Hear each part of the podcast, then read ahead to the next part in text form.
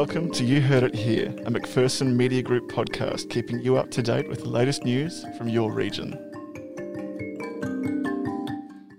I'm Andrew Johnston. And I'm Anna McGuinness. Here's what's making news in your region today, Tuesday, November 10.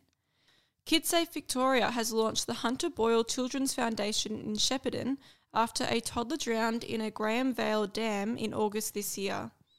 Hunter's parents, Ashley and Matt, are determined to raise awareness around child water safety after his death and raise money.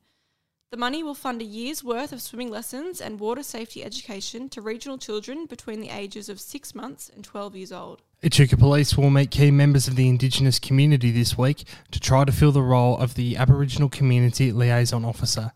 An ACLO was appointed in Echuca and Bendigo four years ago.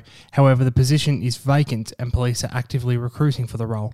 As part of NAIDOC Week, Campaspe Police will meet with the Aboriginal Justice Action Committee and Njernda Chief Executive Aaron Wallace Peters to ensure the position is filled by the right person. Shepparton Highway Patrol caught 168 people breaking the law as part of Operation Saturn.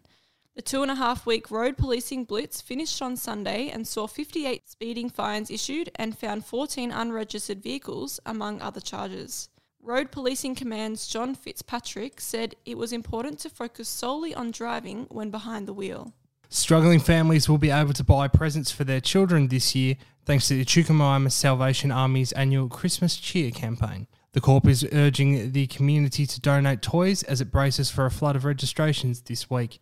Last year, it gave toys to a staggering 257 children, with numbers expected to be higher this year. The traffic lights at the Sturt Street and Ogilvie Avenue intersection are finally operational after more than four months of delays. The project was originally expected to be completed on June 30. The traffic lights were switched on on Monday, November 9, and work in conjunction with the nearby level crossing. Your daily coronavirus update, and only four active cases remain in Victoria.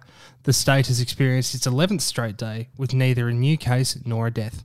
That's the latest news. You're up to date.